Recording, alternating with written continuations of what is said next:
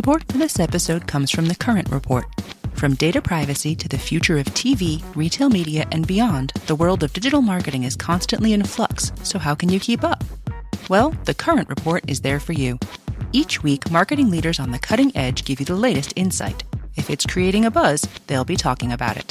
Subscribe to the Current Report wherever you get your podcasts. Support for this podcast comes from another podcast. The world's most valuable resource, it's actually data. Our data, based on our behaviors, is frequently being gathered, tracked, stored, and sold. So, what does this mean for us? Join host Rafi Krikorian for season two of Technically Optimistic, where he'll take you on a deep dive into how our data is being used and what we can do about it. From social media feeds to foundational human rights, Krikorian leads us into territories both familiar and unexpected, with openness and genuine curiosity. New episodes of Technically Optimistic drop every Wednesday. Listen now wherever you get your podcasts. Hello and welcome to Decoder. I'm Nilay Patel, editor in chief of The Verge, and Decoder is my show about big ideas and other problems. So, we have to talk about Twitter, right? Elon Musk bought it, he's making all these changes. He's taking this tiresome right wing heel turn. He's publishing all these internal conversations about content moderation, which mostly reveal that content moderation decisions are quite complicated, especially when stakes are high. Surprise. But I gotta tell you that talking about Twitter in a vacuum seems wrong, limiting. It's a tiny frame when the reality is much bigger. There are lots of other social networks and community based products, and they all have basically the same problems. Some are technical, you have to run the service at scale. Some are political, you have to comply with various laws and platform regulations around the world. And some are social. In fact, most of them are social. You have to get millions of users to post for free while making sure that what they post is good stuff and not bad stuff. Then you have to decide what bad stuff really crosses the line and have a process for taking that stuff down. Now, if you're a decoder listener, you know that the entire point of the show is asking lots of CEOs the same questions about the problems they all face. Once you realize the problems are the same, your brain kind of unlocks and you can spend your time thinking about the trade offs that come with the various solutions. So that's all to say we're doing something a little different this week to try to get at the trade offs inside of Twitter and really all social networks.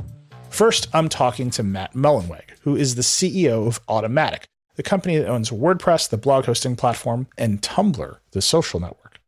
Then I'm going to talk to Verge deputy editor Alex Heath, and he and I are going to break down a bunch of what Matt told me and apply it to Twitter to see what we can learn.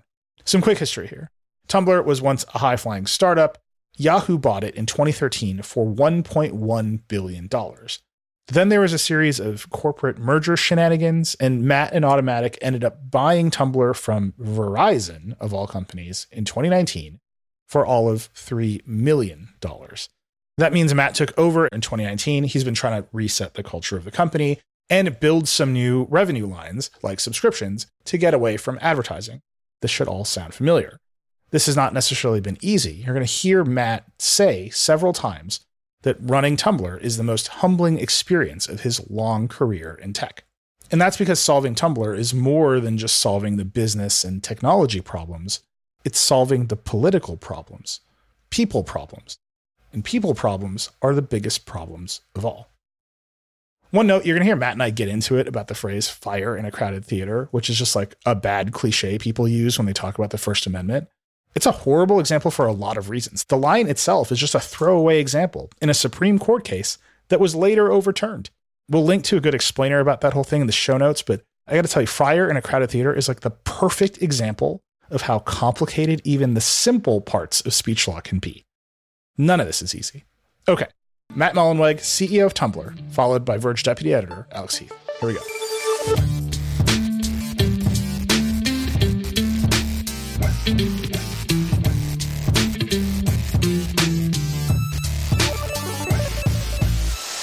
Matt Mullenweg, you're the CEO of Automattic. You're also the CEO of Tumblr. Welcome back to Decoder. And It's great to be back so soon. You know, at some point you're going to have to give me like a badge or something. I think you are our first repeat CEO guest inside of a year. I think because wow. you were on in March and we talked a lot about WordPress. We talked a little bit about Tumblr, but I wanted to have you back because you are one of the few people I know who has ever purchased a social network. and it seems like a really good time to talk about the challenges that come along with purchasing a large at scale social network with millions of passionate users. So welcome back. Thank you so much. So real, real quick before we talk about Tumblr and buying a social network and obviously Twitter, which is the reason that talking about buying a social network is relevant. You're the CEO of Automattic, which makes WordPress, which makes Pocket Casts, WooCommerce, which is a very popular e-commerce buying solution, and obviously Tumblr. Just give the audience a really quick refresher on Automattic, what it is, how you think about the company. Automattic's a holding company, which I founded 17 years ago to basically support the open web. So we do WordPress.com. You mentioned Tumblr podcast, day one, great journaling app. You know, New Year's coming up. A lot of people like to start journaling at the start of the year. Good plug. Everything that, thank you. Everything that we make, we try to make the web a better place. So we're always asking like, how can we put users more in control? How can we align our business model more with what our customers and and users want. And open source, obviously, at the core of everything we do. WordPress is open source, GPL. We open source Pocket Cast. We're open sourcing Tumblr. It's taken a while. Sorry. I think I, last time I said it, I was a little more optimistic. It's just a lot of code, but we'll uh, get to it. I believe open source is like, like a fundamental human right and it's technology that takes more and more of our lives. Like it's just as important as uh, freedom of speech or freedom of religion or any other freedom to have the freedom to see how our software works and modifies it. Yeah. So, like I said, we did an entire episode with Matt about Automattic, about all those ideas back in March.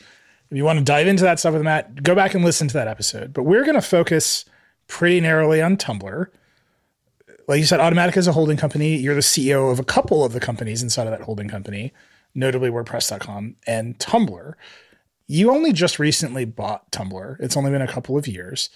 And when you purchased it, you ran into some issues, some of which are unique to Tumblr, some which to me just seem like the problems of owning a social network.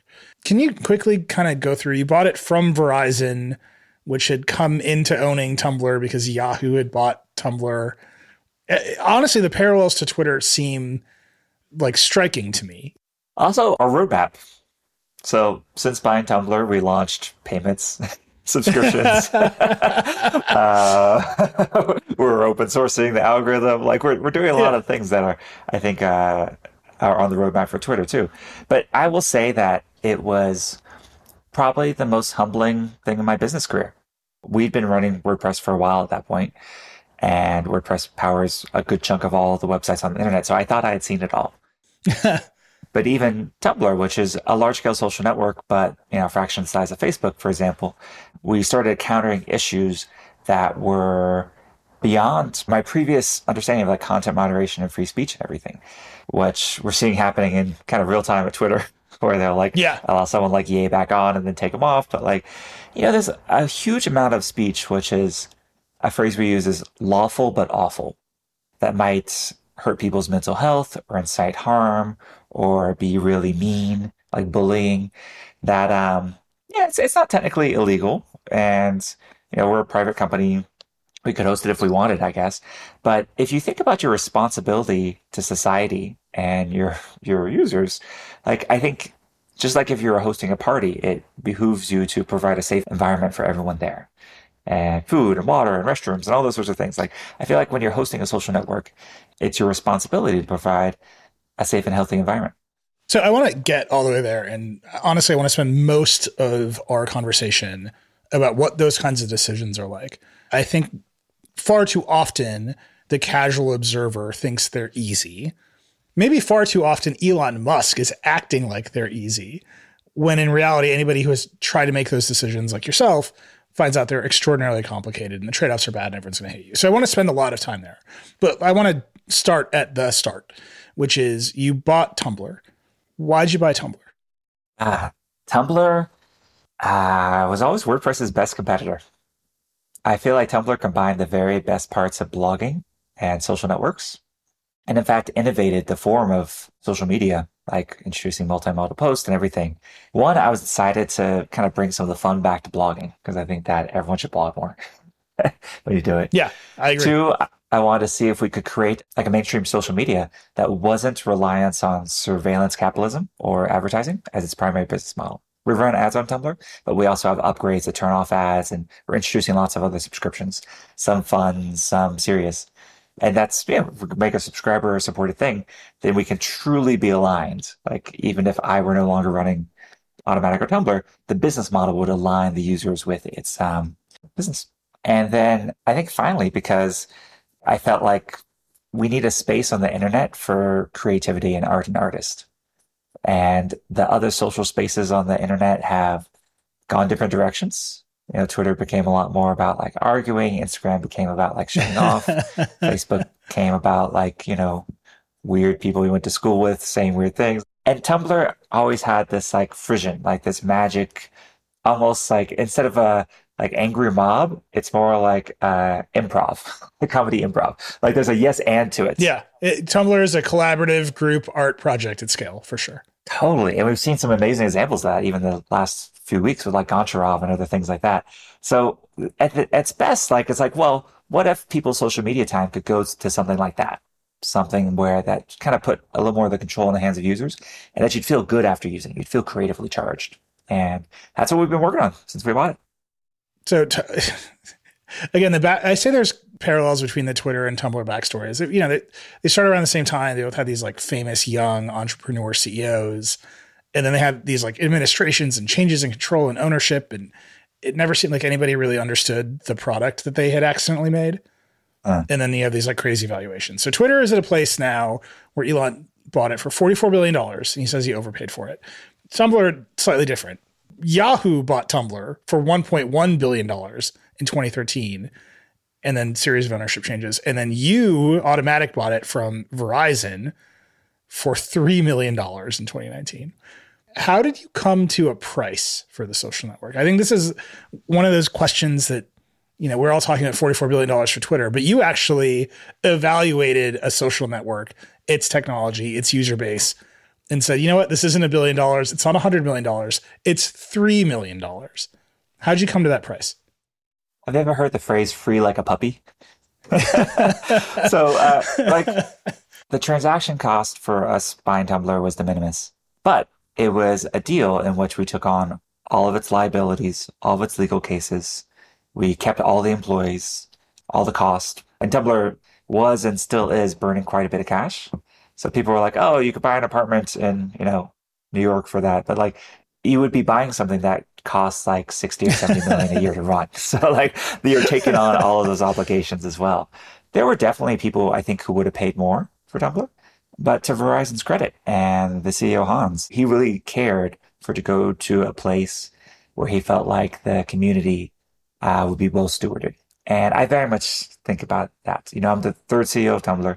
It's David Karp, and Jeff, with myself.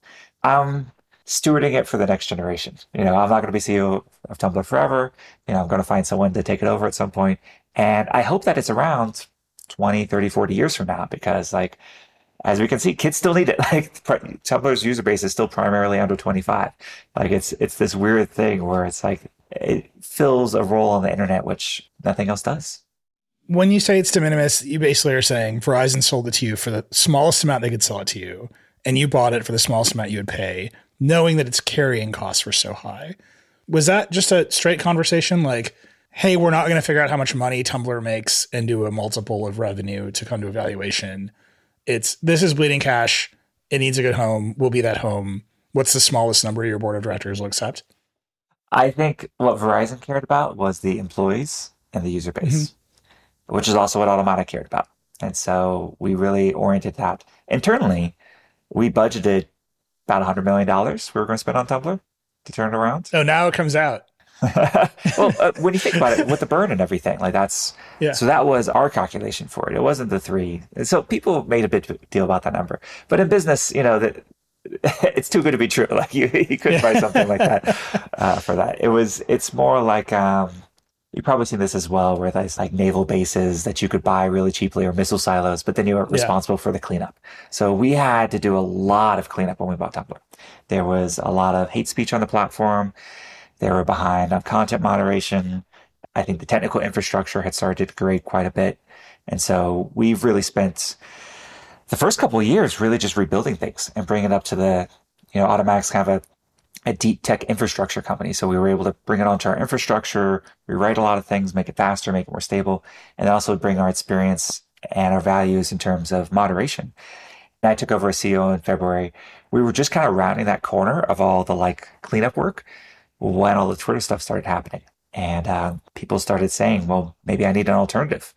And uh, particularly in the last month or so, we've just seen some huge waves and droves of users, including celebrities like Ryan Reynolds or Lynda Carter, Halsey coming over uh, or back. And uh, it's been a fun time to be on Tumblr. But I, I like to say, I tell the team, fortune favors the prepared. Like, there's also a lot of other places people could go, but we're ready for the waves. Like, we can handle 200, 300,000 signups a day. Like, we can handle the, That's great. what's happening. You bought a social network, you set a price. Now you have it. You've got to carry all the employees. You've got to re architect the technical infrastructure, which Automattic WordPress is good at. You are good at. And then there's this big moderation question. Let's start with the employees, though. The first thing Elon did was he like fired everybody. That didn't seem like the first thing you wanted to do. Talk me through that. How did you evaluate what you had bought in terms of personnel? Well, I think the tough thing in an acquisition, and particularly turnaround, is if you're buying a turnaround, you're buying it for a reason. If it was doing well, it wouldn't be a turnaround. So obviously, some of the existing employee base has not been as successful as they or you would have hoped, which is a nice way of saying like some of them probably should be there. Yeah. Also, though, we bought it because it was working. Like Tumblr, despite I would say some corporate mismanagement or misalignment of incentives, still had like this really vibrant user base. It was still growing, still ton of mobile, ton of young users, which was very, very interesting to us. So how do you not throw the baby out with the bathwater? So what we did was we brought the whole team over from day one. And then we also tried to switch a bunch of people that were kind of long tenured Automatticians or people who had been Automattic. and I took actually some of my very best people in the company and switched them over to just do different jobs inside of uh, Tumblr, engineers, designers, etc. That sort of helped us merge our cultures, identify low performance, and sort of reshape the team for what was needed now. Because Tumblr also had a lot of attrition. They actually shared, Verizon shared a building with like uh, Facebook, and so like good Tumblr engineers were getting like poached in the elevator. and stuff. and this was also the time when like there was like crazy tech comp that's kind of settled down now, but at the time it was a little wild. And so we have remade the team, we've made the tech, and we're starting to remake the product. I'm also very excited now because now we're starting to have some fun. Like you saw the blue check mark thing, yeah, which was fun. But we're also that like really funny. starting to innovate on the format a bit. So now on Tumblr, for example, you can have a post which has a gallery and a video and like basically multimodal social media posting, which is kind of what blogs have done for a long time, but we're bringing it into the social media form and onto mobile. And that's fun for me because the creativity that's being expressed there is uh, more than what you can do on any other social network right now. But that timeline is really interesting, right? You bought it in 2019. We're talking at the end of 2022, like the very end of 2022. And you're saying, now we're having fun. That's a long time, right? To integrate the cultures, to reset the expectations, and then to get to product innovation. Or maybe from a user perspective, it's a long time. And from your perspective, it's lightning fast. Which one do you think it is? I said it earlier, I'll say it again. The most humbling thing in my business career. You know, I've, I've been doing this a while. We've done successful acquisitions Yeah. before, like WooCommerce and other things. This is has been harder than anything I've done before. And it's why I stepped in to be to run it directly in February, because we weren't seeing the amount of turnaround that we had hoped for. Do you think that part tracks with the Twitter timeline? He Musk comes in, he takes over Twitter, he's like, screw it.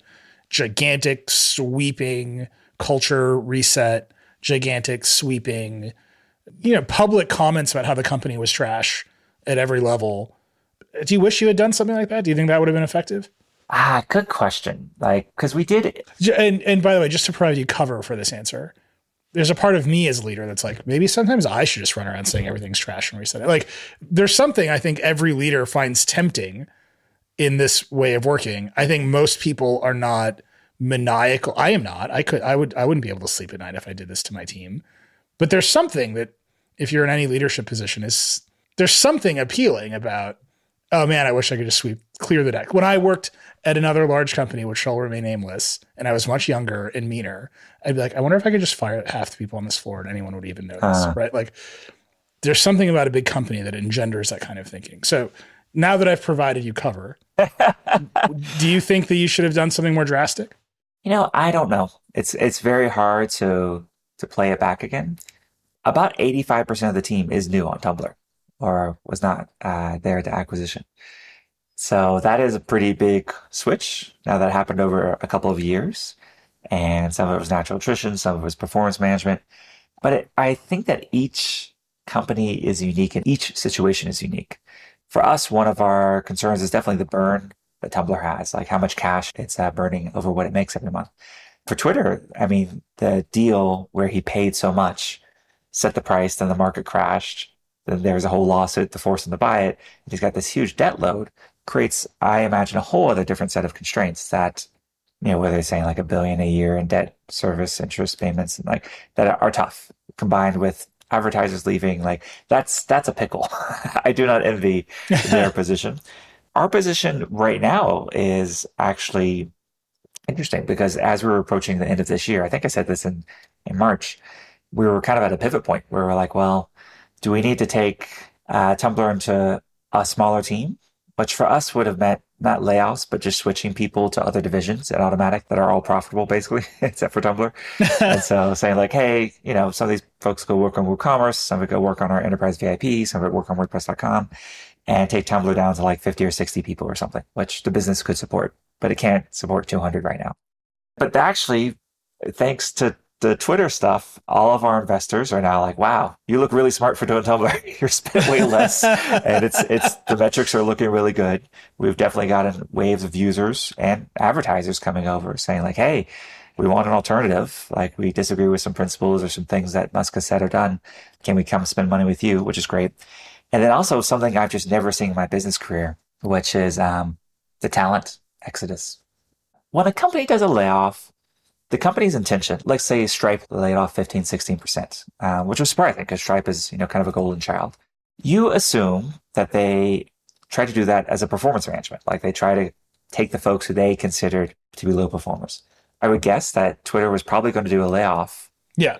Anyway. Yeah. Right. I definitely heard this as probably well. not as big as it was and, and not as sloppy, but I'm sure they were going to because every other tech company has. Now, Stripe will make mistakes there as an example. Like, so you could assume that some percentage of the people they laid off that they considered low performers were actually quite good, but you would be maybe cautious to hire out of that layoff, right? If we were targeting that, we would assume that these were the folks that Stripe wasn't like, these are crucial people we need to keep. With Twitter, both in the initial kind of cut and then folks who left afterwards because they disagreed with some of the public statements the Paul Pelosi tweet or whatever it was, you had lifers. Yeah. Like what I would call, you hear about people talk about missionaries versus mercenaries in companies. Like there's folks at companies that are just core to the culture. They've created the tech. They know it in and out. And you never let those people go. you do whatever you can to keep them. I think in part of the, the fog of war, perhaps, of that Twitter acquisition, knowing they had to make these big cuts, they let some of those people go, which then also caused other people to leave. So every single other tech company, including us, who was like, we're slowing down hiring, has really reached out. Yeah. I mean, I, I'd be happy to hire 50 or 100 people of Twitter when we publicly have said, we'll, we'll hire entire teams even. You know, those conversations have been quite intense over the past few weeks, including some executives have, helping us navigate, you know, the 5,000 people who left that we're now in mode where, well, let's see if we could create an amazing machine learning AI team inside Automattic from some of the folks who left Twitter. So that's, it's been a kind of an odd shift. And again, I've never seen anything like that in my business career. You know, it's funny. I, I feel like we, you and I have come up after those moments in tech history, right? Like Intel was created because a team of people left Fairchild Semiconductor, Yeah. and now Intel exists, and we think of it as an institution. And it feels like maybe we're living through that moment again as tech companies have these gigantic layoffs where entire teams of people who like working together are available. Like the Twitter Spaces audio team that built Spaces is just like, we'll come do this for you again. We just want to work together. Would you hi- would you build a live audio product? Would you just like go hire that team? Uh, I don't know if we do a live audio product, but I think that team's quite good.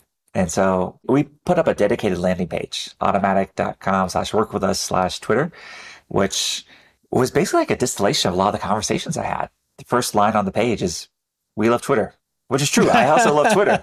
Yeah, you're on Twitter. Yeah. If you're hiring the missionaries, you don't do it with the like, we're going to crush Twitter message because they have poured their heart and soul into Twitter over the past however many years.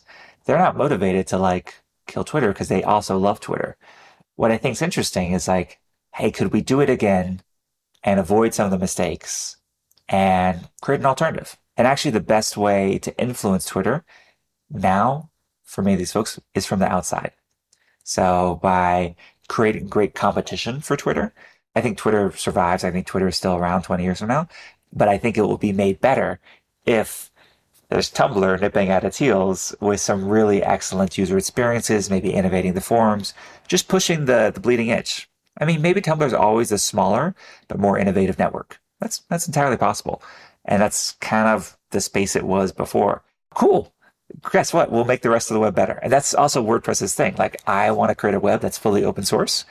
There's a lot of great proprietary competitors like Shopify, Wix, Squarespace, etc we force them to open up by being the open, open alternative, much like Android kind of forces iOS to like, you know, unclench a little bit and like open up some of their like weird, not allowing to change defaults and other things that they do. Android forces iOS to be better. So you need a good nemesis in business. You need a good competitor. Otherwise you get lazy. So two quick questions just to complete the sort of acquisition story. You said the burn when you bought it was 60 million ish dollars a year. Are you closer to profitability now or is that burn the same number?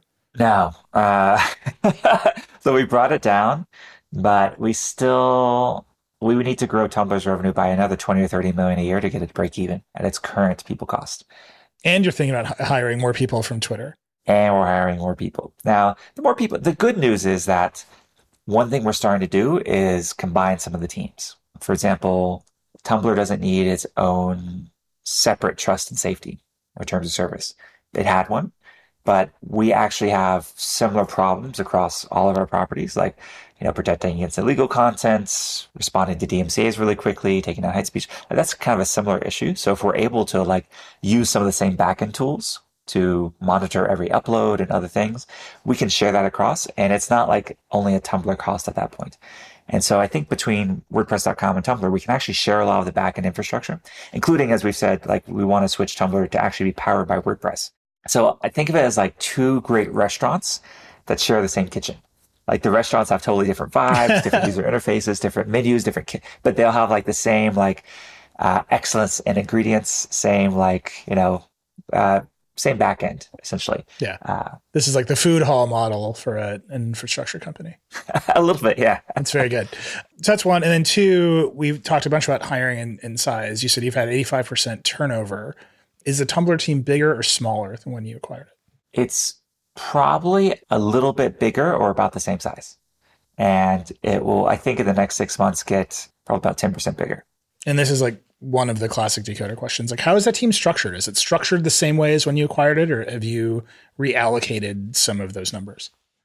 I mean, the big changes to the structure are that I've come in as CEO, and I think just naturally because I I'm running a lot of different things, including Automattic and WordPress.com separately.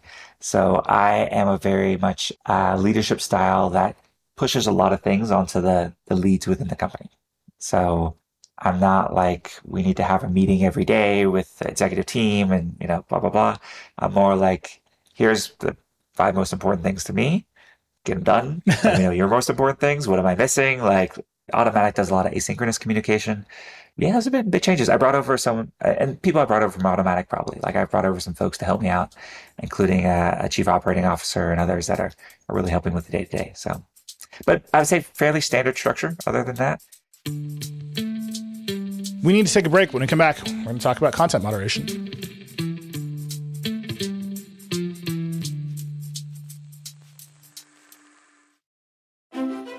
Support for today's show comes from Deloitte. Here's the story of innovation told in five words try, explore, connect, pivot, transform. See what happened there? As soon as Connect entered the story, innovation became achievable. That's why Deloitte works with clients and tech alliances to bring together the people, ideas, and technologies to overcome, solve, and of course, transform. Connect to what matters for innovation Start at Deloitte.com slash US slash innovate. This episode is brought to you by State Farm. You've heard it before. Like a good neighbor, State Farm is there. But it's more than just a tagline. Because State Farm agents are small business owners themselves who live and work in your community And if you're in the market for small business insurance, who better to work with than an agent who understands what it takes? State Farm agents can help you create a personalized insurance plan that fits your small business needs and budget. Talk to your local State Farm agent today about small business insurance. Like a good neighbor, State Farm is there.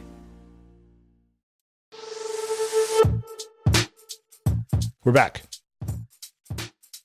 I have a thesis that the central product of a social network, like the actual product, is content moderation, right? And every piece of the puzzle of a social network is trying to incentivize the people who create for you to make things that are good that you want.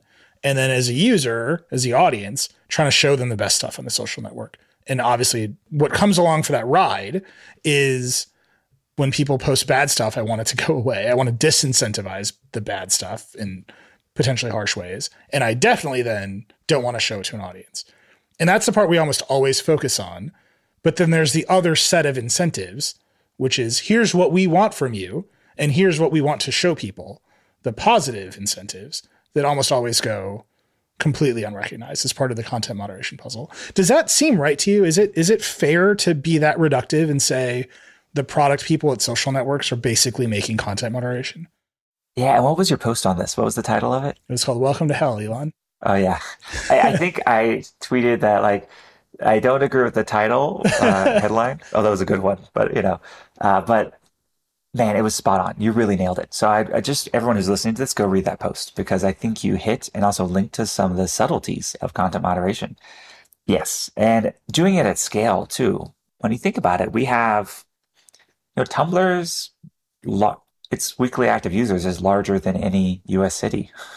so everything that happens in a city in a week can happen on a social network, and we're you know one tenth the size of Twitter and one hundredth the size of Facebook. So people don't anticipate that. And you also see all the new social networks, the Parlers, the Gabs, even like the, you know, the Post or whatever, um, Substack, they, I think all struggle with this early on. There's a learning curve, which even if you hire people, even if you know what's going to happen, whatever user base you attract is going to cause new types of problems. So for example, Tumblr with a younger demographic, uh, teenagers, maybe, you know, stereotypically a little more angsty or emo, like mental health things are really big there. And so we we build a lot of stuff in there that if you search for certain tags, like before we show you the tag, we'll we'll show you like a message that says, Hey, do you need help? Here's a phone number. Like it gets better. There was one thing that I learned about was uh, was called the Pro Ana community. Ana is short for anorexia. And so this was a community of folks who were using a social network in a way that's totally not illegal, but basically encouraging anorexic behaviors, which I'm not an expert in this at all, but my understanding is kind of a mental health challenge and ultimately like quite physically debilitating for people who, who suffer from this. And so if you're hosting content and promoting content that's encouraging that, what are you doing to those kids, to those people, to society? And so I think, again, it's not illegal, but it is your responsibility to especially control the distribution of that, tamp it down. If people are posting it, try to provide them pointers to resources because you can't help like we're a tech company we can't help that but like there's lots of nonprofits and people we can point people to that are actually professionals at this and just try to nudge people in the right direction and by the way that really works you know some of the untold stories that i think where tech has made society undeniably better I'll, I'll talk about two issues one that has been covered a little bit is around like child exploitation material so people who like abuse children take pictures etc tech companies have basically come together and created technological solutions and data sharing that has gotten quite good at catching this. And so then it all gets passed to law enforcement. They do their thing. So I think that's helped quite a bit. And then uh, suicide prevention. Pretty much every social network, every search engine, everyone, if you type in certain terms, will jump in and say, hey, you know, pointers to resources. And there's been a lot of sharing on like essentially like what people click more, what resources are best, how to provide a phone number, etc., how to do this internationally, how to do this in every language that um, I think tech companies share quite freely, including competitors share quite freely with each other, because like we all agree, like this is something that is part of our responsibility to society. So the, those are the things where Automattic as a company has a set of internal values, and you are shaping the product in line with those values. And I would; those things are horrible I don't mean to diminish them at all, but they're universally agreed upon, right? We should not. Yeah, it's not controversial. Right. We, we are not. We, no one start, yeah. we should not encourage young people, especially young women, to be anorexic. That's a huge problem in that community. And we should aggressively intervene in suicidal ideation or communication and stop it and provide resources. Those are aggressive moves, right? You're saying we're going to stop the speech, we're going to shut it down. We're going to show up when we see this stuff and we're going to get in your way and say, go to these resources. They're aggressive interventions, but they're not controversial. Then there's a universe of stuff that is totally controversial, where even the slightest intervention gets you in hot water. The one that I think is easiest to point to in regards to Tumblr is porn, where there's a lot of art on Tumblr. It's, it's famous for being an artistic community. There's a lot of nudity on Tumblr. There's a lot of straight up porn on Tumblr. There was before. Oh, there was, yeah. And, you know, I think Verizon as the owner, is a telecom company, was like, no, we, this isn't us. Then there's Tumblr itself, which has some values, which might support pushing the boundaries of allowed speech past a platform like Facebook or Instagram. Then there's Apple, which says we won't let this app on the store if it has content that we object Yeah. to. then there are credit card processors like Visa and others that say we won't support transactions for pornography. And this is stuff where the lines aren't even clear, right? Of what is porn or not, or who is qualified to say what people on platforms should be looking at besides the platform itself, where the values inside the company might not line up with what you want users to be able to do on the platform. And then there's 8 million external actors with influence and control and even existential control over the platform with their own values. Walk me through this because this I'm picking on porn, but I can pick any number of other Yeah. speech areas that have the same exact problems. I'll give you the TLDR. I wrote a post about this and it was titled Why Go Nuts Show Nuts Doesn't Work in 2022. so so Go Nuts Show Nuts was actually Tumblr's previous policy on this, on adult content. Uh, which is It's very Tumblr, like the most Tumblr thing very possible. Tumblr. Tumblr, I think, had content moderation issues. So part of why they got shut down by Apple is they were not doing a good job policing illegal content as well. So in addition to just being the porn stuff, and I think Apple also wanted to make an example. That's my guess. I wasn't there at the time, but you know, by shutting Tumblr down and removing it from the App Store, that including it's owned by Verizon, which is like one of Apple's largest partners in the world. like that must have really woken everyone up to like, hey, they're taking this seriously. So I think my guess is they were trying to make an example as well. The reaction, particularly Verizon being a very conservative company that, by the way, has better things to deal with, you know, their multi hundreds, billions of revenue and other things, uh, was heavy-handed. And so they started manually reviewing every single post and reblog on Tumblr uh, with kind of content moderation farms in other countries. And then also applying what I would call like very faulty machine learning. So, you know, famously, someone said, like, I posted a picture of my manicure. You know, they got their nails painted. They posted a picture of their hand, and this got their account locked for being adult content. what the algorithm was looking at was, oh, there's a lot of skin tone as a percentage of this image, saying that that is likely adults. Now, combine that with one more thing, which was that I think when we purchased Tumblr, they had a six month backlog on support tickets. So imagine you're an active Tumblr user, you post a picture of your manicure, your account's locked in a really mean way, by the way. It's like you have violated blah, blah, blah, you're locked out. And, uh, and you say, you appeal it. You say, hey, no, this was just a picture of my hand. And you don't hear back for months. like, what a perfect formula to like Yeah. destroy a user base. so that was, that was kind of where it was. Something we just changed since our last podcast was we actually reopened up uh, more adult content, specifically what we call like artistic expressions of the human form. Literally, Michelangelo's statue of David. if you had posted that on Tumblr before, the content moderation rules would have locked the post or Wow. locked your account. so we got we got good at appeals and everything like that, but we still had we were stuck with these old rules, and we couldn't really change the rules until we had some better community moderation in place. So what we did was we introduced actually Elon's talked about doing this for Twitter. We introduced like a rating system. So where users can self tag when they post something, this contains XYZ. And XYZ could be drugs, it could be violence, it could be human form in adult ways. Uh, we still don't allow what jokingly we internally call like things going into things. So like what or what people might call hardcore pornography or something Yeah. like that is still not appropriate for the service. But there is a wider aperture or overton window for what's allowed, which actually matches what we've done at Automattic for a long time. So we were kind of unifying Tumblr's position with ours. It's interesting because Elon talked about bringing like an MPA movie rating system um, into this, which is actually where we started in the first iteration of this feature. But when you get into the history of the rating system, it's actually quite fraught. Yes. If you and you, you could just think about it like if you have kids, like if there's like one female nipple in a movie, all of a sudden it's like PG thirteen or R. But there can be any amount of violence and gore and blood spurting out and everything, which, which you know obviously like is not great for kids either. And that could be like a PG movie or something. So we went to a, a form of classification that was a little bit more a taxonomy that was a little more nuanced. And so if you sign up for Tumblr, all that stuff's off by default. You can't turn it on inside the app because of Apple. But if you go to the web, there's toggles where you can like say, I would either like to see this stuff normally, or if this loads on my feed, it's blurred out by default. Work mode, office mode. Yeah, you're, you're you open your Tumblr, you're browsing through. You don't want that stuff like popping up and someone walks by. That's that's embarrassing for everyone involved. So we really thought about, it from a user centric point of view. And I think that this and what we've seen is that this actually aligns incentives. Because let's say you're like a burlesque performer in New York City, bathtub gin, right? Awesome, famous burlesque place, and you want to post pictures from the performance. These are mature. You don't want kids to see these, so you can tag this, and now you know that it'll be protected. You know, folks under 18 won't even know it exists.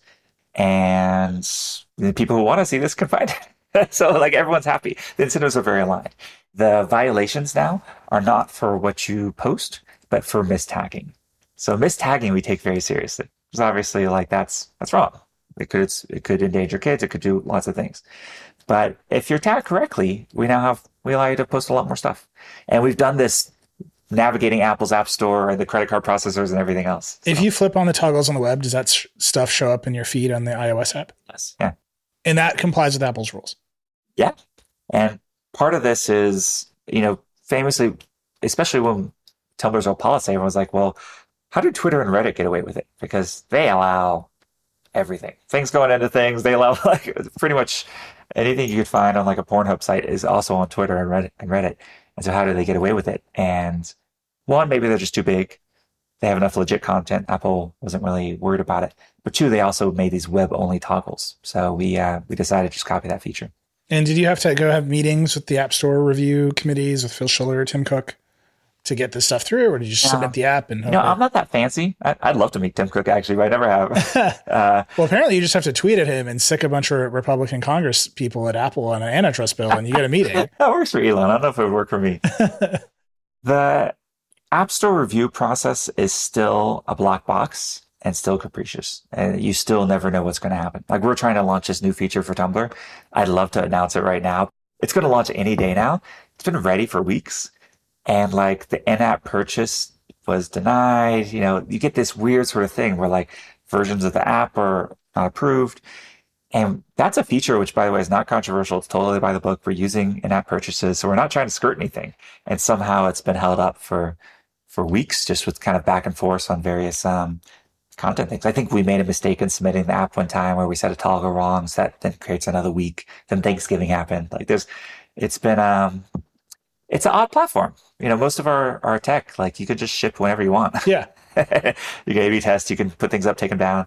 In the app stores, you do have this kind of uh, it goes through a person, and depending on who the person is, they might interpret the rules differently. This is actually the thing I missed in the Welcome to Hell article, right? I, I talked about these decisions are hard. They're political decisions. They're not technology decisions. Then you have governments like the speech laws in Germany and India are very different than the speech laws in the United States. And here in the United States, you know, Florida and Texas have social media moderation laws that are government speech regulations, probably in violation of first. Like it's very complicated just as a political actor. And then as a tech company, your distribution platform, your primary distribution platform is controlled by two companies that more or less operate in lockstep when it comes to moderation issues. And they're completely opaque. And that's it's the thing I miss because it's it's maybe the wonkiest thing, but it strikes me as I'll disagree. oh boy, I there. screwed up. Okay, go, go ahead. Um, I would say Apple and Google's App Store moderation is night and day. Yeah. With Google, you get like awesome tools where you can roll out to like percents of users and then roll it back. Everything's really fast. They allow way more stuff. Like they're not as draconian about like forcing in-app purchases. Like it's totally different. Apple is the most powerful player in the market, especially in the US. They're, they are a monopoly. They, they control everything and they're also opinionated. My interpretation of why Apple is so strict about these things is they take their responsibility to their users quite seriously. There's examples of this. So for example, like if you sign up for a New York Times subscription and you go to the New York Times, you do it on the New York Times website, you go to the New York Times website, you try to cancel, they make it really, really hard. You have to like chat with someone. It takes like 30 minutes of your time. Like it's like canceling a gym membership. They, it's terrible. It's a horrible user experience. But if you subscribe to New York Times through Apple, you can just go and click a button and cancel a subscription. And that's, I think, Apple sort of advocating on behalf of users for something that is user friendly. Now, they have things we probably all agree with like that, like canceling subscriptions. And they have a section that they do. It feels like they still think they're the underdog. Yeah, you know? absolutely. Or like have an existential risk of being like snuffed out uh, any moment. And I'm excited actually because Apple is, you know, they have more cash in their bank than most countries. Like they are one of the most powerful entities on the planet, including more than most governments. I am seeing them starting to shift into more of like a benevolent role. Yeah. And sort of realizing well, their size and their power. They're getting pushed into shifting, I think, by regulators and governments and scandal. And they're being pushed, which is great. Like the EU, the US is also starting to push a little bit. But um, I bet internally as well, like there's folks who would agree with my position on these things inside of Apple. And so it also might just be generational. As like new leaders come up through the organization, perhaps that'll also shift some of their policies. People who didn't come up as the underdogs. I mean, that, that's like, that's what you're describing. Yeah. Most of the current executives were there when Apple was the underdog. You, you just see the culture over time. You've described taking over Tumblr as the most humbling experience. It's this stuff, right? It's the now I'm politician who is in charge of a large city or a small country. The users are doing whatever they want. All I can do is incentivize them to do good things, and not bad things. And there's a host of other constituents, app stores, credit card processors, whoever, who are deeply interested in whatever I do. What do you think? Where do you have sort of authority to make decisions, and what do you think the limits on that authority are? Because when you, when you say humbling, it seems like that's at like the heart of it, right? Is oh, you're a politician, not a tech executive who's like, make the button blue. You're like, I hope I'm going to make a policy decision that I hope, as expressed out through all these constituents, will achieve the result I want. Probably the best way to summarize where I am in 2022, this mm-hmm. has evolved over the past year and the past 10 years, is I'm extremely libertarian in terms of what should people should be allowed to say. By the way, I'm totally okay with things I disagree with strongly or saying bad things about me. I'm a public figure, etc. Like, great. Where I think I've, I've become more conservative is in bullying, hate speech, that sort of stuff. Of course, calls to violence. Calls to violence are pretty non-controversial stuff. I'd say like bullying is maybe yeah some or trolling, maybe more in the middle, and trying to bring a little bit. If you remember like early days of Flickr, like Stuart Butterfield, Caterina Fake, Heather Champ, Derek Powazek, you know, sort of fostered such an amazing community there, often manually by like going and commenting on new users or like choosing what they highlighted. We are trying to bring some of that idea of like community building to Tumblr. That is, I would say like 20% on the pruning out the bad stuff, like weeding a garden.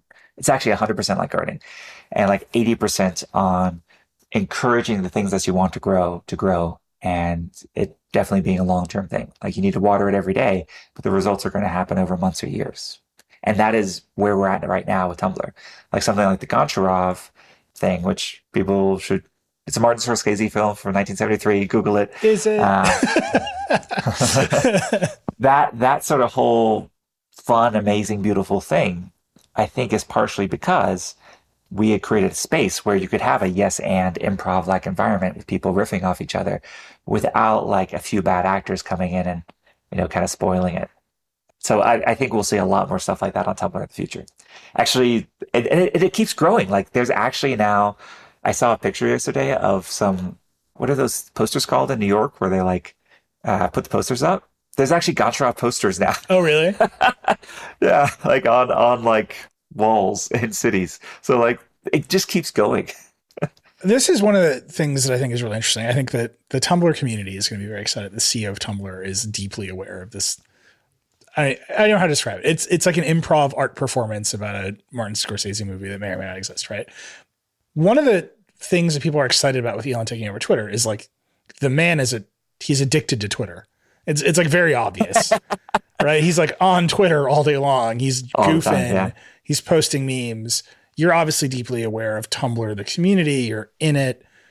Do you think it's important for you as the leader to be consuming the service as a member of the audience? Because I, I think it cuts both ways. 100%. Yeah. There is a little bit where I do understand. My guess is that like folks, you know, like a Zuckerberg or Parag or like other leaders of social media, they use the platforms a lot, but probably just under a secret account. They have an alt. Yeah. Uh, because, you know, you also need to be sensitive to like my preferences are not the preferences I'm imposing on the entire community. So like, I'm super liberal. I donate to Democrats. All those sorts of things. Like that's me. I'm going to be open about that. But I'm also not saying like people who disagree with me aren't welcome. So When you think about running a social network at scale, and Tumblr is smaller than everyone else, but there's still at scale compared to most everything else. It seems like we overrank sort of there's a liberal bias inside the content moderation team that must be overcome part of it. And we significantly underrank the actually people don't want to be in a platform full of racists. Actually, very importantly, advertisers don't want to be near that content. And that's what's causing the content moderation decisions. Has that been your experience that the advertisers exert pressure on what things you allow? I think there's two levels of this. One is overt pressure. So, you know, advertisers saying I disagree with XYZ and they leave and they take their they vote with their wallets. Which by the way, they're welcome to do. It's free market, it's capitalism. Like Yeah. that's that's kind of the no, no. Expression of it. if you don't buy ads on Twitter, you don't support free speech. That's what I've been told. yeah, I don't know if I agree with that name and shame or whatever, but uh, the that's I would call like more like capitalist activism, which, by the way, I think it behooves all of us to do. We should vote with our wallets and try to support companies that we agree with their principles and not spend our money with ones who don't. There's a second level, though, which I think is just inherent to the business model. And I talked about surveillance capitalism earlier. Sorry, I'm blanking on the name of the author who wrote the book on this, but like, Her name is uh, Shoshana Zuboff. ah, thank you. Where like, is there something inherent to, if you think of what advertising fundamentally is, it's the business of influence. I want to create a desire in you. Maybe your life, is- you're perfectly happy, you're content, but I'm going to create an emptiness in your life, a want, a desire that you are going to fill with my toothpaste or my headphones or my whatever it is. That's fundamentally what advertising does. And then the intersection of that and democracy is, I think, something that we're grappling with. So if democracy says, you know, free, informed citizens are able to vote on people and vote on how they're governed, I like that model. There's a social contract, there's a principle morality to it that like we can all agree to as participants in the system, which I think social networks miss, private companies miss, right? Like you don't necessarily vote for the policies and elect the leaders of Facebook or anything else. Now, as personalization and targeting and ML AI gets so good, technology's ability to influence you becomes amazing. And it's we're seeing this today. Like, how good is the TikTok algorithm? How good are Instagram ads? Like, gosh, they know me so well. I buy more stuff off Instagram than any other place. Uh, they've got me dialed in. So that now applied to political influence is playing off in both sanctioned and unsanctioned ways, including actors like China, Iran, Russia, you know, who are taking advantage of like our free and open society to like influence, I think, Americans. It's the whole thing. Like we were all worried about hacking the voting machines because that was a good story. And it's way easier to just hack the people Yeah. and influence the voters. like, you know, the the voting machines are fine. Like just influence the voters. And that's, that's happening. It happens in every election. We know this for a fact. It's not a conspiracy. And so how do we protect, how do we inoculate society against that? When the business models of these networks are designed around the engagement and the, the Yeah. influence, essentially. Has this been an issue for you with Tumblr that you need to serve advertisers and you know obviously they're the money. You've only just rolled out some creator monetization tools, but advertisers are still money. Are those revenues growing or are you saying gosh, this is kind of icky. We need to get away from this. You, you said a few minutes ago that advertisers are starting to come to you because they're, they're leaving other platforms. Do you do you find yourself trying to navigate that balance? We're trying to balance it. So I think that if you provide a free service, advertising is the only business model. Running a social network is incredibly expensive because you think like you sign up for web hosting, you pay money, you get a certain amount of space, a certain amount of bandwidth, all those sorts of things. There's a hard cost. You sign up for a social network, you can upload unlimited video, it can be viewed unlimited times. Like it's essentially like all you can eat for nothing plan, but the companies still have to pay those bills. They have to build the data centers. They have to pay for the network. They have to do all of that stuff. So there's a real cost associated with it. So advertisers subsidize that. What we're trying to do is create a model where half or more of Tumblr's revenue is from subscribers. So that I think gives us the ability to not be unduly influenced by advertisers and not as much of an incentive to tune the algorithms in ways that sort of create the engagements, enragements, uh, loops that emotionally charge people as much, which by the way is good for influence. Like if you're worked up, you're in a state that's more receptive to changing your toothpaste brand or something like that. So that's just, that's science. That's fact. It's human psychology. It's our lizard brain. That's amazing. Um, so we want to create a space which is much more creatively charged. We want Tumblr to be like going to a music show or a museum. Like you go, you're going to see some stuff that you haven't seen before. So you're going to discover new stuff, but you're also going to leave like creatively charged. That's not a mindset which is as conducive to advertising. But I do think that we can find a set of advertisers which will fit well with that and a set of products that fit well with that. But again, Tumblr's biggest benefit right now is it has no golden handcuffs. like as we're creating an advertising system, we can start a little bit from zero so all everything new is good versus like I can't imagine the struggle of like having billions of dollars of revenue and trying to shift your advertiser base or your policies. Especially when the advertisers are saying you have to keep moderating as much as you have been and your entire stated purpose of buying the thing is to moderate less, right? Like I, there's a tension there that yeah. I think is really difficult. Like as the CEO of Tumblr trying to build an advertising business, do you hear from big companies explicitly like, we need to we need you to measure your brand safety before we show up and give you money? I'd say Tumblr's struggle with advertisers is actually lack of targeting. Some people might opt out of Tumblr because they're uncomfortable with, you know, the younger user base, the kind of like silliness of it. Uh, that's fine.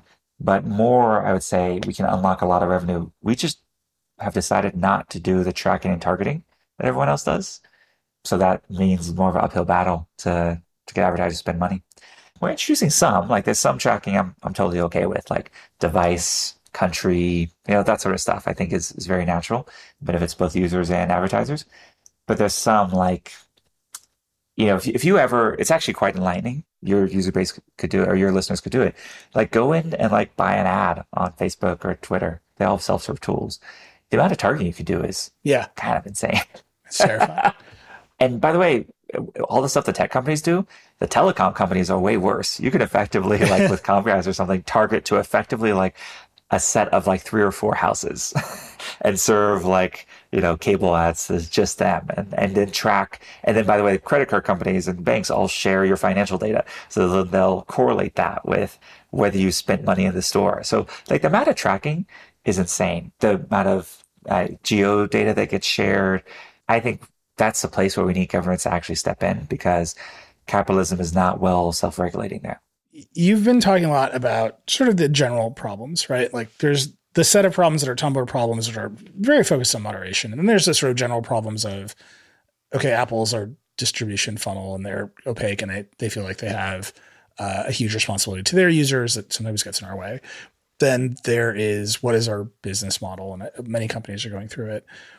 I want to ask Drill specifically, just to, to wrap this up, on where you think moderation belongs in the stack. And I'll draw the distinction between WordPress.com, WordPress VIP that you have for enterprise customers, where you host for WordPress for them, and Tumblr. And there's this idea that the closer you are to like the pipes of the internet, the less moderating you should do. So Comcast should not look at the bits that are going across their network. AT&T should not look at the bits that are going across their network. That's me. Get out of my way. And then Cloudflare maybe shouldn't, right? They're an infrastructure provider that rides on top of those rails. AWS has a set of policies. Like they won't host white supremacist sites, but like that's basically it. That's the whole line. And then you kind of get all the way up to, and Tumblr should directly intervene when people are talking about anorexia, which is way different than when you think about Comcast. Do you think WordPress is at a different layer of that stack? Is it easier? Because, you know, WordPress sites are just sites. And you can say there's some stuff we won't do, but on your WordPress site, you can kind of do whatever you want. On Tumblr, which is a service we run that we monetize directly with advertisers and everybody else, we have to turn the screws even tighter. Yeah, and so I think you just also summarized really well. I think Ben Thompson on Stratechery wrote the framework for moderation, where he sort of, I think, laid this out really well. It is true that at the base layers, I think you want to defer what should be allowed or not more to governments than companies making, you know, arbitrary decisions, um, unilateral decisions. And that's because governments have their checks and balances. We have courts, we have elections, we have all these sorts of things that say, like, as part of the society, we have a feedback mechanism for these rules for like what should be allowed to exist or not. WordPress exists in all layers. So I would say Tumblr does too. So for what should you be allowed to post, that again, I'm pretty open to. If it's allowed in the laws of the country, sure, let's allow it. Even if I would disagree with it or consider it morally odious. But we talk about freedom of speech versus freedom of reach. Freedom of reach is are you providing distribution to it? So am I surfacing your post on our search pages? Am I surfacing it in the feed? Am I like, you know, sort of algorithmically providing distribution to it? I think any company which is doing that has to be more opinionated into the moderation stack. And as long as governments advocate their responsibility here, we're just going to probably disagree some or all of the time with the decisions that companies make. Do you think the United States government should get involved? Like that seems to me like everyone wants someone else to solve this problem or make these decisions, and the most likely set of actors that would do that are government officials, and they shouldn't. Like especially in this country, they should not make those rules. Like the First Amendment says, do not make speech regulations. And so uh, I, am just like my my frustration. It doesn't say that actually. Sure, it does, right? Like they should not make. I don't think the government should step in and make rules about content moderation. First I think Amendment maybe the they could widely make rules. misunderstood. Okay, I mean this, but this is I think the disconnect between uh, like just basically everyone. Your position on the First Amendment is the government should make some rules. Well, in fact, it does. So, for example, the common example, yelling fire in a crowded theater. And that's a horrible that creates example. like an unsafe. That's not a real rule. No, it's not. That's not a real rule. Uh, that was a line. That's a line a of dicta world? from a case that was overturned, and everyone points at it. Is that there's no law that, against shouting fire in a crowded theater? There is. If you are creating harm, there are laws around voluntary and involuntary manslaughter. There's laws around hate speech. We have laws around certain there are no types laws of crimes. Against hate speech done, in this country. There's laws. If there's a crime done with a hate element, it has different sentencing than if it was done without it. Sure, sure. Yeah, no, I'm with you, right? But you've so, gotten all the way to you murdered someone. like, there's no law against hate speech. You can just say that other people of other races are bad. You can just do it. You can say there you should are hate in certain countries too. Brown people. So in Germany, sure, in other countries, Germany, but in example. this country, here, most people are like, the government should make some rules. And almost every example that I'm given, like fire in a crowded theater, or whatever, is actually example of not a rule. Right? The law in this country, the the case that overturned the fire in the crowded theater case, changed the standard from you're going to cause clear and present danger, which is fire in a crowded theater, to imminent lawless action, which is a you can shout fire in a crowded theater all you want. You are not going to cause imminent lawless action. You're just going to get people to get the hell out. So like that's what I mean. People were hurt in that evacuation, then but that's not lawless. I think there could be liability for whoever did that. But that's that's liability for the actual harm. This is what I mean. Like I both civil and and criminal. But it's not the speech. So I, I I get what you're saying, and it also people also confuse like like First Amendment doesn't apply to us as a company, right. right? Because we're a private entity. We can choose who we do business with or not. And so that's also one of the most common misunderstandings. You're quite good at uh, clarifying that whenever it comes up. So why do I think government should be more involved? Because of the feedback mechanisms. Sure. The checks and balances. So for example, Germany is a good example. Germany as a society has decided because of their history, they take a firmer stance against Nazi type stuff than America does, which is kind of funny when you think about it. Great. They have a society have decided that. That might change over time. By the way, the U.S. has had tons of horrible laws in its history, like more bad ones than good ones, maybe. Um, and those will evolve over time. Perhaps even the First Amendment needs to evolve over time. But, but how would we change that? It would require a new amendment, which yeah. would require, you know, states to ratify it. And like, there's a really high bar for changing these things. And by the way, that's a good thing. Like, I think sometimes the slowness of government can be an advantage because hopefully that deliberation helps forge a better outcome. I don't think we're, it's not a good example for that right now with the polarization and the way the parties fight, but like ideally, you know, they, they reach kind of a middle. And, um, companies don't do that. And if you look at content moderation boards and everything companies try to do, they're essentially trying to recreate government a little bit. Yeah. And a private sector, which lacks accountability, lacks feedback mechanisms, lacks courts. Like it's so it's it's a weird system. So yeah, I kind of do wish that governments had clearer laws around this and better laws. And I also agree that when they have tried to wade into this, there've been some terrible outcomes, like FOSTA SESTA. There's like a lot of terrible laws that have come out of government trying to regulate this stuff as well. But I remain hopeful that you know, as new generations of leaders come on, you know, like new generations of leaders are digital natives. Gosh, Beto O'Rourke used to be a hacker. Started cold as a cow. He was. I spoke to him. He was like, "I used to be a web designer." He can't win an election to save his life, though. I know, but there's others who are coming up who can, and just generationally, as we kind of we have a definitely an issue where people are holding on to power really long. Yeah. The 70s, 80s, like we, we don't have anything quite like this in history, this sort of gerontocracy. And as that starts to shift, I think that we'll start to see a more dynamic uh, republic. And uh, at least that's what I'm hoping for. That's who I'm donating to. That's who I'm voting for. That's yeah. what I, as a citizen, am trying to advocate for more of that. I think um, this is as good of a so, summary as the of the problem as we can get to. You start with I bought Tumblr for the smallest amount of money that Verizon would sell it to me for, and you end up with I'm hopeful for a more dynamic republic because we need to reform the speech laws of the country. Like that seems like when you say it's the most humbling experience of your career, like that seems like the journey, right? You get to a place where I, and I, I've just heard this from so many tech executives who run networks like this. They want a more accountable external force to give them cover for moderation decisions because the pressure is so high. And then to the only actor you can think of to do that is the government.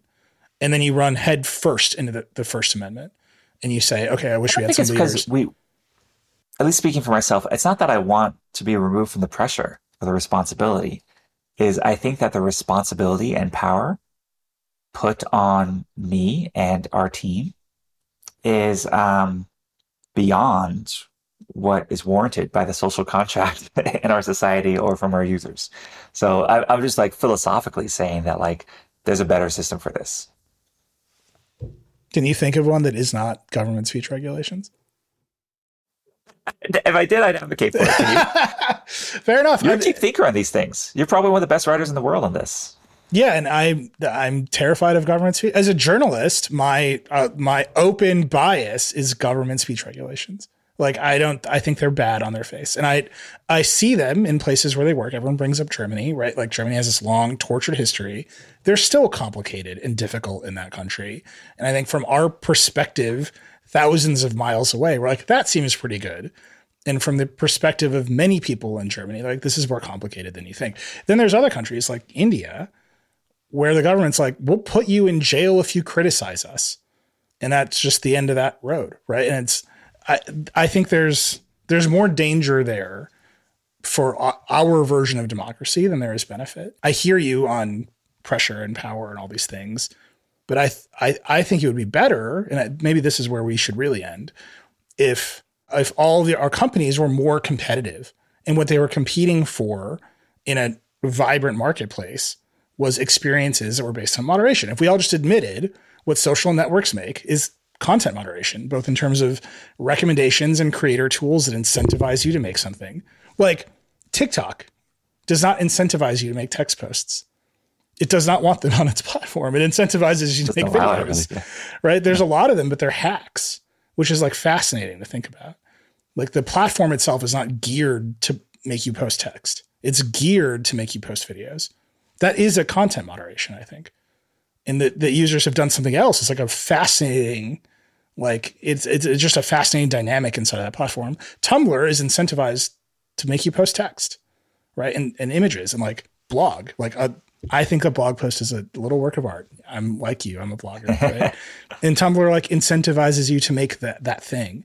And if we would just agree the platform should be transparent about how they are moderating and what the rules are. And we'd stop yelling inanely about the First Amendment as applied to private companies and have, have the platforms compete. I think we would find most people want to go places where there are not a bunch of racists and sexists and trolls. They want to go have a nice time and make art, which I think is the dream. And also, is this as big a deal as we're making it out to be?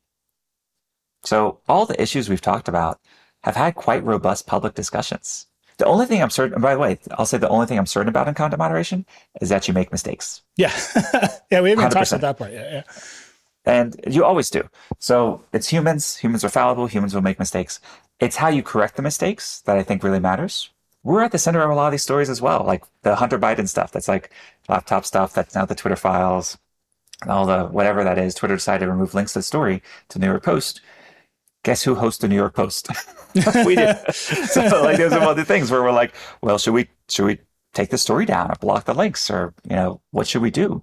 And we had an internal discussion about that and decided this is New York Post, blah blah blah.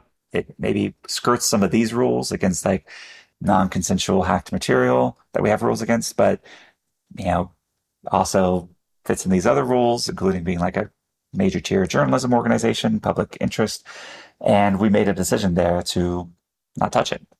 Wait, so um, WordPress VIP hosts New York Post, and the Post punts, yeah. the Post publishes the Biden laptops. You had to have a meeting about whether to take down New York Post links. There was a discussion, yeah, absolutely. There always is a discussion, and there's reports. People contact us, They take this down, or this is violating your policy. And all of the policies are just a starting point the interpretation of the policies is really where I think that the art and science of it is. And we will also make mistakes. We've accidentally taken down blogs, either by like some script that went wrong or like a human who clicked the wrong button or a human who made a mistake. They interpreted our policies incorrect. It's all about how you fix it. And I think that we're in a weird period where particularly the right in America has sort of is I think incentivized to say that there's like a huge censorship problem or they're being suppressed or like yes. Uh, Donald Trump famously like would play the victim while he was also the leader of the free world, the most powerful person in the United States, like president. like that, I think is a shtick that I'm amazed continues to work. But is the problem actually there? Does he actually not have a platform? Is there not a robust discussion around the how to Hunter Biden laptop, all these other things? Endless articles, endless you know, testimonies, all of this. So I'm actually, maybe we just all need to say that this is actually working right now.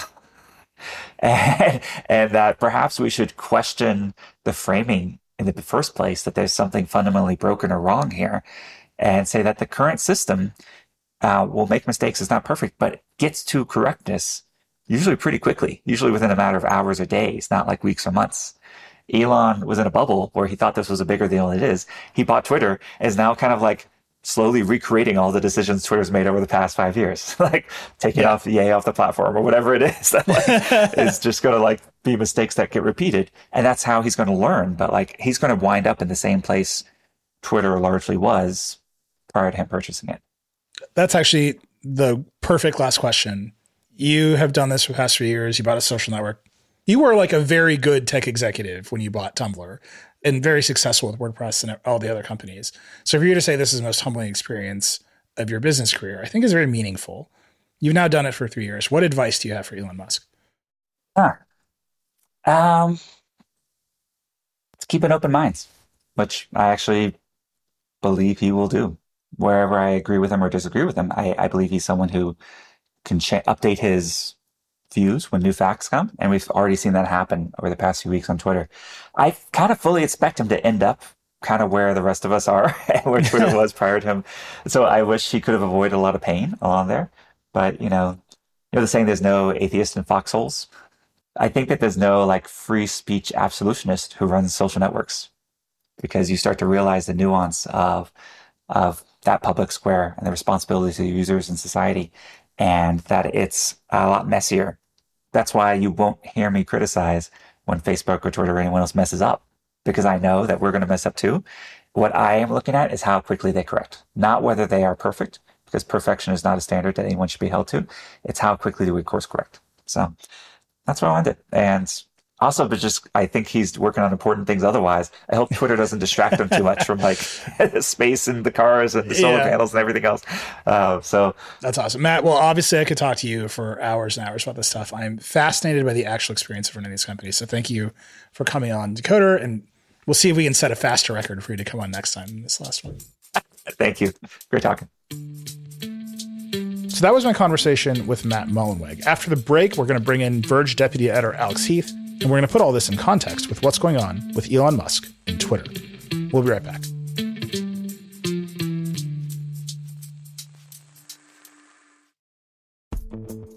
Vacations can be tricky.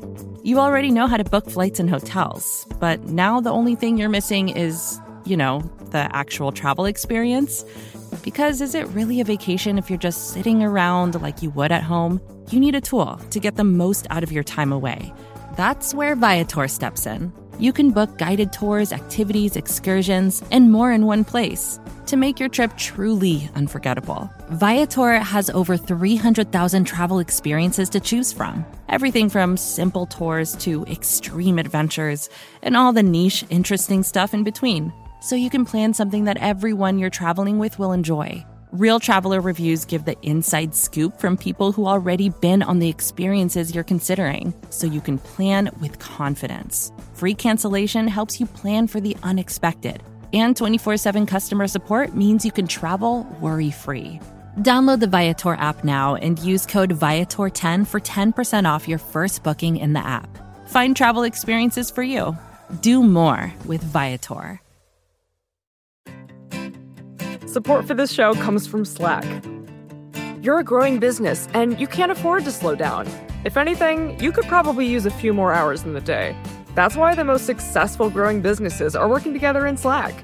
Slack is where work happens, with all your people, data, and information in one AI powered place. Start a call instantly in huddles and ditch cumbersome calendar invites. Or build an automation with Workflow Builder to take routine tasks off your plate. No coding required. Grow your business in Slack. Visit slack.com to get started.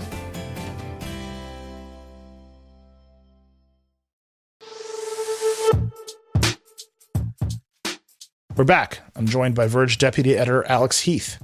Alex, welcome back to Decoder. Hey, thanks for having me. So everyone just listened to my conversation with Matt Mullenweg, who's the CEO of Tumblr. You know, this conversation was about what it's like to buy and operate a social network. And he even said very explicitly we're doing a lot of the things that are on the roadmap for Twitter. Where they're doing payments, they're doing subscriptions, they're going to open source the algorithm.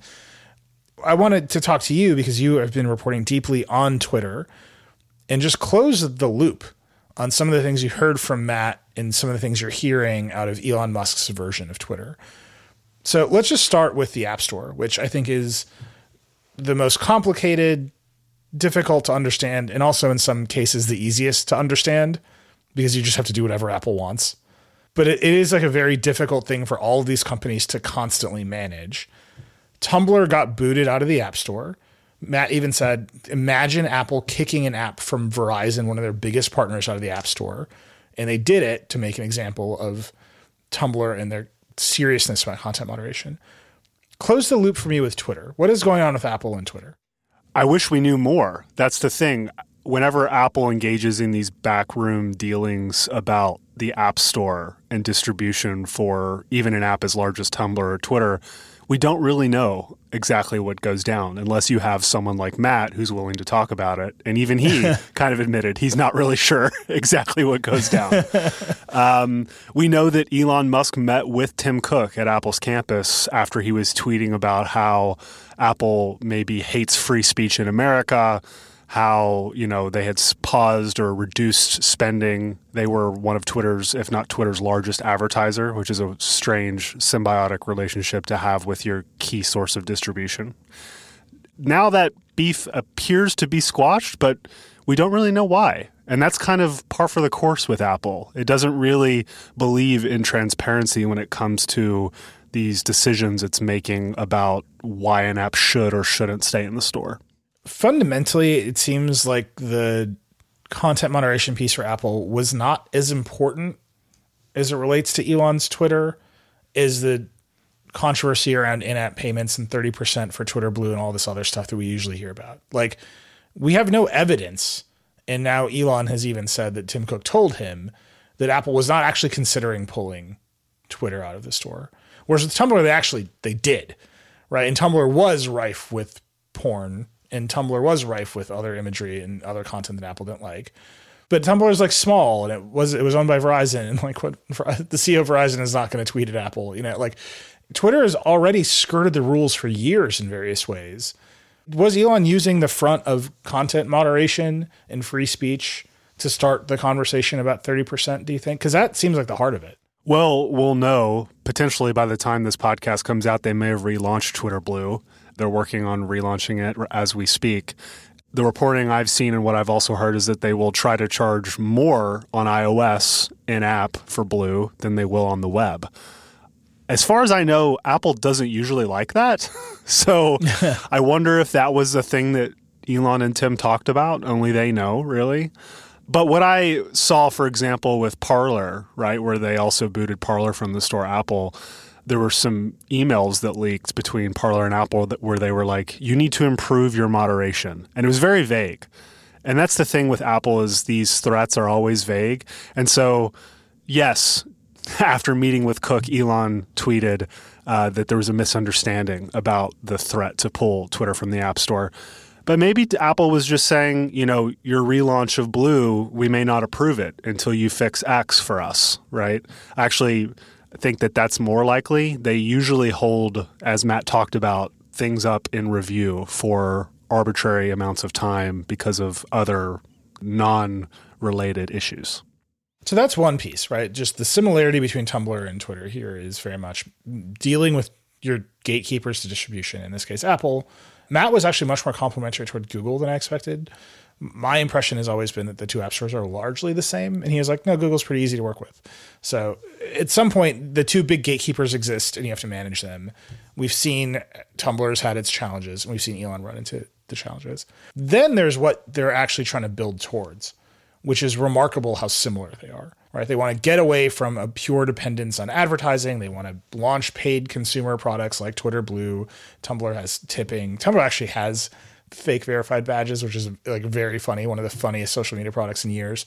How is that going for Twitter, right? Like this stutter step towards Twitter Blue exists, but you know, for Tumblr, it's a much smaller company and network, so they can move the numbers on the revenue much more easily. Twitter's bigger, it's not the biggest, but it's bigger and it's like 85% of the revenue is advertising. And it's it has to make money. You know, Elon has to pay debt whereas Matt told us Tumblr is still losing like $20 million a year. How hard is it going to be for Twitter to pull this off? It's going to be incredibly hard. I mean, they have to really identify what people like us will pay the most for. And yes, Twitter was experimenting with subscriptions before Musk came in, but it was languishing as a product. And I was a subscriber. I didn't feel like I was getting much value out of it. And I would be curious to know if Tumblr is the same way, has this weird effect where a very, very small percent of the users produce most of the content. So those are the people that you could extract the most money from, right? Because they're doing that for a reason, right? It's because they're getting something in return. Where can you chart that value and and how can you make that into something they'll pay for.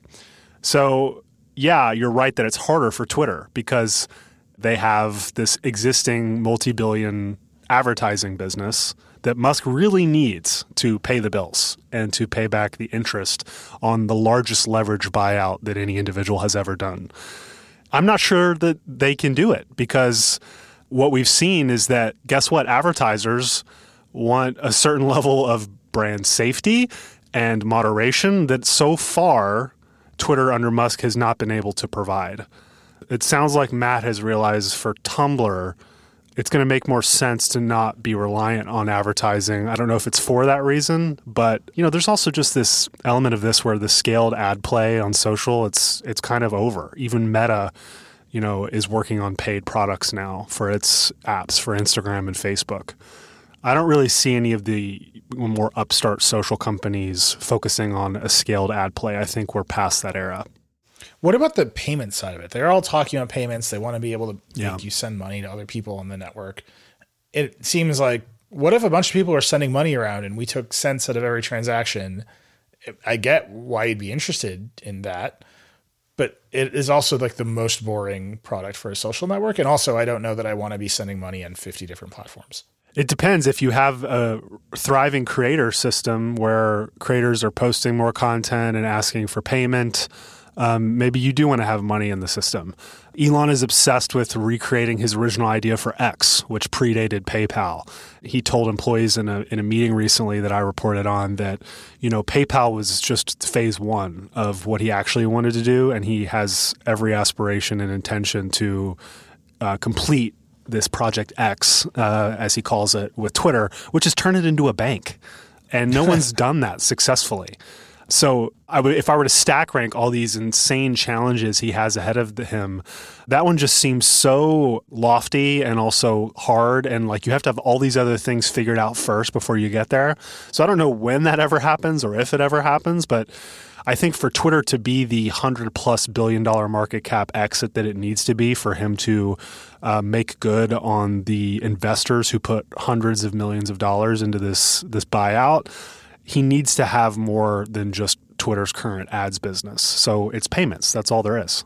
I mean, that was going to be a follow question. Is there anything else? Is it okay? I saw a good tweet. I'm going to kick a couple bucks towards the person who wrote the tweet. I mean, that's the that's the baseline of it, but I don't. I'm not sure why I would do that. I don't know, put it on the blockchain and uh, it's gas fees all the way down. I mean, no, that's it, right? You have ads or you have some version of payment slash subscription. And Musk has been very clear that Twitter needs to be at least 50% subscription, or he thinks it won't survive what he thinks will be a very painful recession that will affect ad spend uh, next year. He's been very clear about this in multiple internal meetings lately. He's probably got pretty good economic data in front of him, people telling him what to expect. So I got to give some level of, of credibility to that fear. I do think the future of social is increasingly subscription, whether Twitter figures it out or Tumblr figures it out or Meta figures it out. We're seeing it across the creator economy, right? It's everyone wants that direct relationship and to not be disintermediated by an advertiser. At the same time, though, Twitter's always going to have Apple as that intermediary until uh, something happens there. Yeah, the the the Musk Apple relationship right now appears to have played out as he tweeted angry things about Apple and in-app purchases and free speech and Apple reducing its ad spend. He went to the Apple campus. They had some sort of conversation. Musk told employees in a public Twitter space that Apple's spend was all the way back up and he has stopped complaining about the 30% fee. So he's just going to spend Apple's ad dollars right back to Apple. It's That's a, pretty funny. Like that's like kind of like hilarious that the money is just going in a circle. it's good to be the platform, right? I mean, this is Apple's bread and butter is extracting this money out of the apps that sit on top of its phone. I'm curious, like w- when Matt was talking about this, does he feel like Apple deserves this money? Did you get that indication from him? I get the indication that every CEO knows that there's a line and they are willing to walk right up to that line. And the line for Matt is clearly farther than most other CEOs that I talk to. And they are not willing to go over that line. And so Matt is willing to say Apple has a lot of power and they hold us up in reviews. And we get it because there's nipples on Tumblr. And we're like, we're, we, you know, they recreated a system to allow nudity on Tumblr by putting toggles on the web. And they're like, this complies with Apple. And he's willing to talk about that. I don't think he's willing to go one step farther because Apple can destroy his business. And I, I over and over again on this show, we discover the line of what CEOs are going to say about Apple. um, and I think that's just like utterly fascinating. And I think the thing with Elon that is fascinating is he does, that line does not exist for him, No. right? He, he'll just say whatever he wants. And I, to some extent, that has been very illuminating throughout this entire process. Yeah, I think what Elon showed is that the conversation is shifting from Apple's control is a business issue for everyone to it's actually a speech issue. And we're seeing Tim Sweeney and other CEOs kind of pile on this. And I think this is the next phase that if Ron DeSantis and Elon are saying that you're, you know, threatening free speech, you may have a problem that you need to combat, even if it's just a PR one. And I'm not sure Apple is equipped to engage with that level of, of attacking. I think they're ready for it. Yeah. I think that's like what they're going to show is look at these apps. They're full of bad things that you don't want your kids to see. And we sit in the middle and make sure that your kids don't see that stuff. And if you want to see that stuff, go use our web browser. And I think that's like fundamentally been their answer for a long time. iPhone, the uh, the phone for good parents everywhere. Uh, it's their brand. Uh, this leads us right into content moderation, which Matt and I talked about at length. With Elon is trying to restart from first principles at Twitter, for better or worse. Uh, we can talk about the Twitter files uh, at some length if you want to. Matt's point was he's going to end up right back at the beginning. And he said several times in this conversation, and I, I found this striking because Matt is a good CEO. He is a long tenured, extremely well regarded, extremely effective CEO in Silicon Valley who makes a product that millions of, of customers use. And he's like, this has been the most humbling experience of my career is buying Tumblr. And part of it, and a huge part of it, is the content moderation piece his perspective is that he is a very libertarian leaning person when it comes to what people are allowed to say, even if on some other issues he, he's uh, more to the left. But he's like, as on a speech, I'm libertarian, and to run Tumblr, I can't do that. We have to shut a bunch of stuff down. And he brought up lawful but awful and all these sort of tropes that we hear from the trust and safety community. And he he, he was like, Elon is going to rapidly find out that he's going to start somewhere and he's going to end up right back where where Twitter began. Mm-hmm and I think the Twitter files are somewhat of an exercise in this. Mm-hmm. Like Elon is out there saying it's freedom of speech, not freedom of reach, and then the Twitter files are Twitter implementing exactly that idea in various ways to like a yeah. first approximation.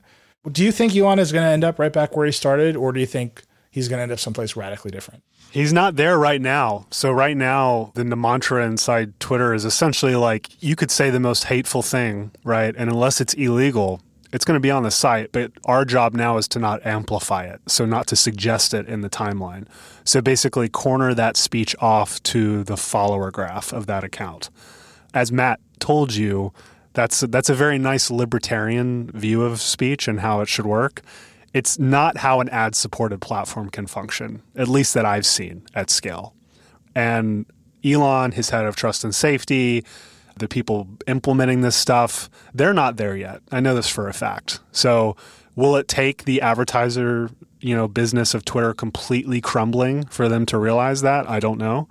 But right now, their baseline for success is we are not amplifying hateful, racist, misogynistic tweets, and we're not putting them next to ads. And if we can do that and that hasn't happened yet, but that's what they want, then they think they will be adhering to their freedom of speech, but not freedom of reach principle. And no platform has shown that that's enough.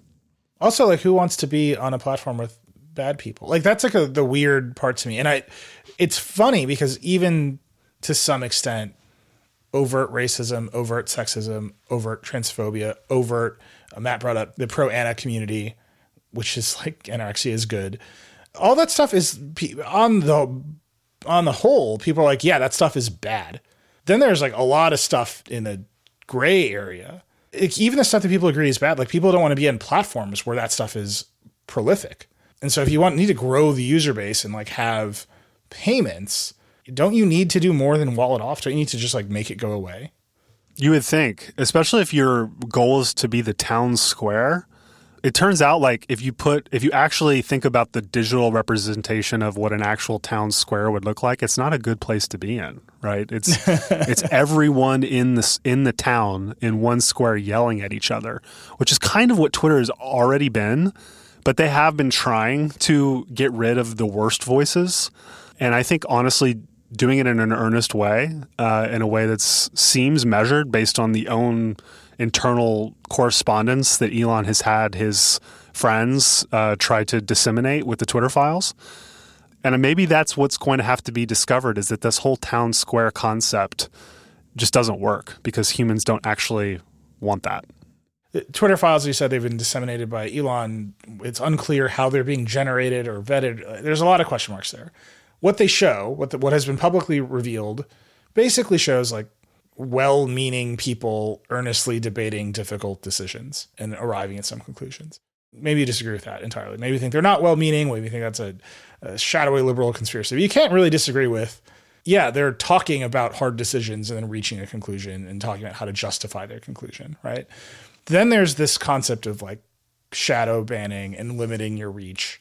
And what you just described is exactly that, right? We're going to detect the content of your tweets and make sure we don't show them to anyone. And maybe you will know, maybe they'll be more transparent about it, but they're going to limit you because they don't like how racist you are. That is like a very qualitative, very difficult kind of judgment. It's I don't think that you can automate it. Do you have any sense of how they will actually implement that? No, and they don't know. I mean, they hope to automate the worst of the worst, but you're right. There's so much nuance and tone. There's there's no platform that's doing this automated deamplification of like nuanced, uh, potentially sarcastic but hateful speech at scale. And it's yeah, I think it's deeply ironic that as he's tweeting freedom of speech, not freedom of reach, he's having these kind of cherry picked files be dumped, showing them doing exactly that. and I guess the the new Twitter 2.0, the hardcore Twitter, he's trying to make a point that that will continue, but it won't be politically motivated. I guess that's the insinuation that the people before were doing this because of their political leanings. I think there is some cringe stuff that uh, former Twitter execs did and tweeted about that showed leanings that they shouldn't have exposed in that way. But it's the same thing. It's just like he's saying, I'm going to keep doing this. I guess, but you like me, so therefore it's going to be okay. Yeah. There's a real, once you're the head of a social network, you're the benevolent dictator, whether you want to be or not. And I think Elon's like, screw it, I'll just be the dictator. In a way that, for example, Jack Dorsey tried not didn't to be. want to. Yeah, Right. Almost for worse though. I mean, like he he tried too hard to not be involved, right? And like we're seeing that now, where it's like, where was Jack? That's a whole nother tangent, though. Anything else you picked up from uh, the conversation with Matt that you think is applicable to Twitter? I, I mean, you know, the files, the Twitter files have centered on, you know, the Hunter Biden laptop story. And I thought it was fascinating to hear Matt talk about how, A, I didn't know they hosted New York Post, but that they even debated potentially pulling that. And when you think about the ramifications and the power of like where you sit in the stack and the content decisions you make, we haven't even really, I think, as uh, as a culture, come to reckon with that and what a company like WordPress could do that is arguably even more of a powerful thing than taking down a tweet of a story, right?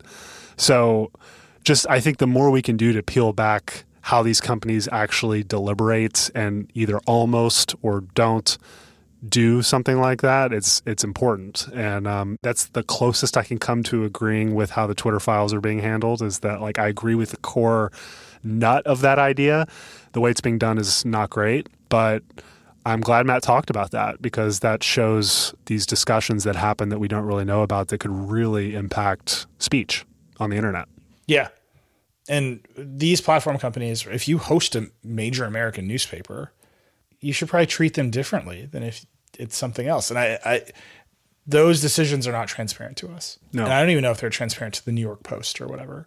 Uh, I did. I thought that was really remarkably telling, and also I think b- brave of Matt for saying, as the provider, as the CMS provider of the New York, New York Post, we have the ability to take their links down. We actually talked about it in the case of the story. I do think it is important for everyone to remember. Now we're like deep in the Hunter, like you can just like get Hunter Biden's laptop if you want it. Like Apple sells it in the store.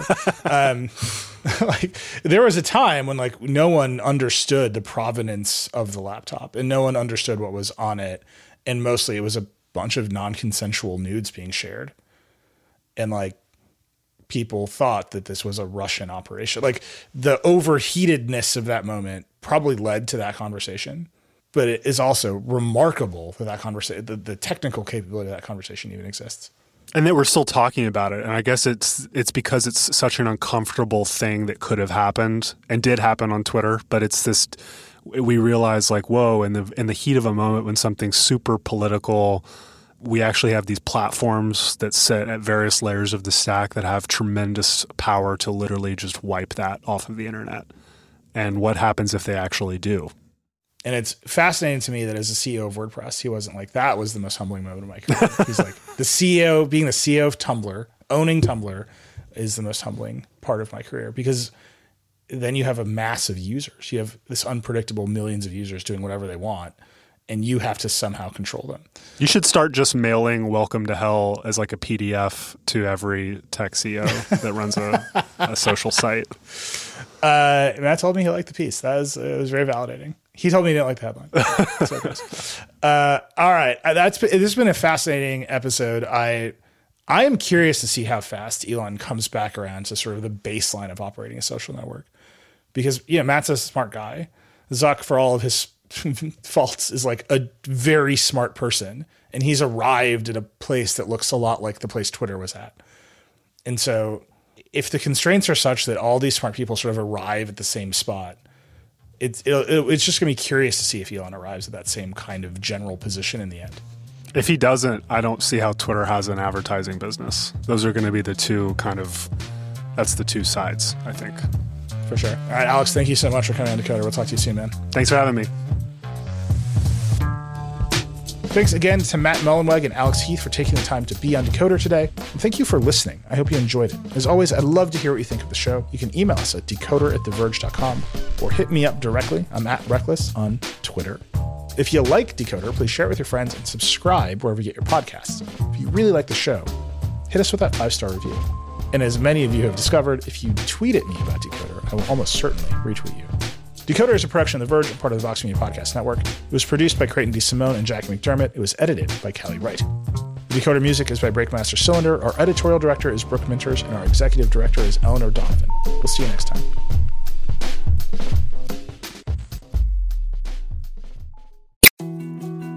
More to dos, less time, and an infinite number of tools to keep track of. Sometimes doing business has never felt harder, but you don't need a miracle to hit your goals. You can just use HubSpot because their all in one customer platform can make growing your business infinitely easier. Imagine this high quality leads, fast closing deals, wildly happy customers, and more benchmark breaking quarters. It's not a miracle, it's HubSpot. Visit HubSpot.com to get started today.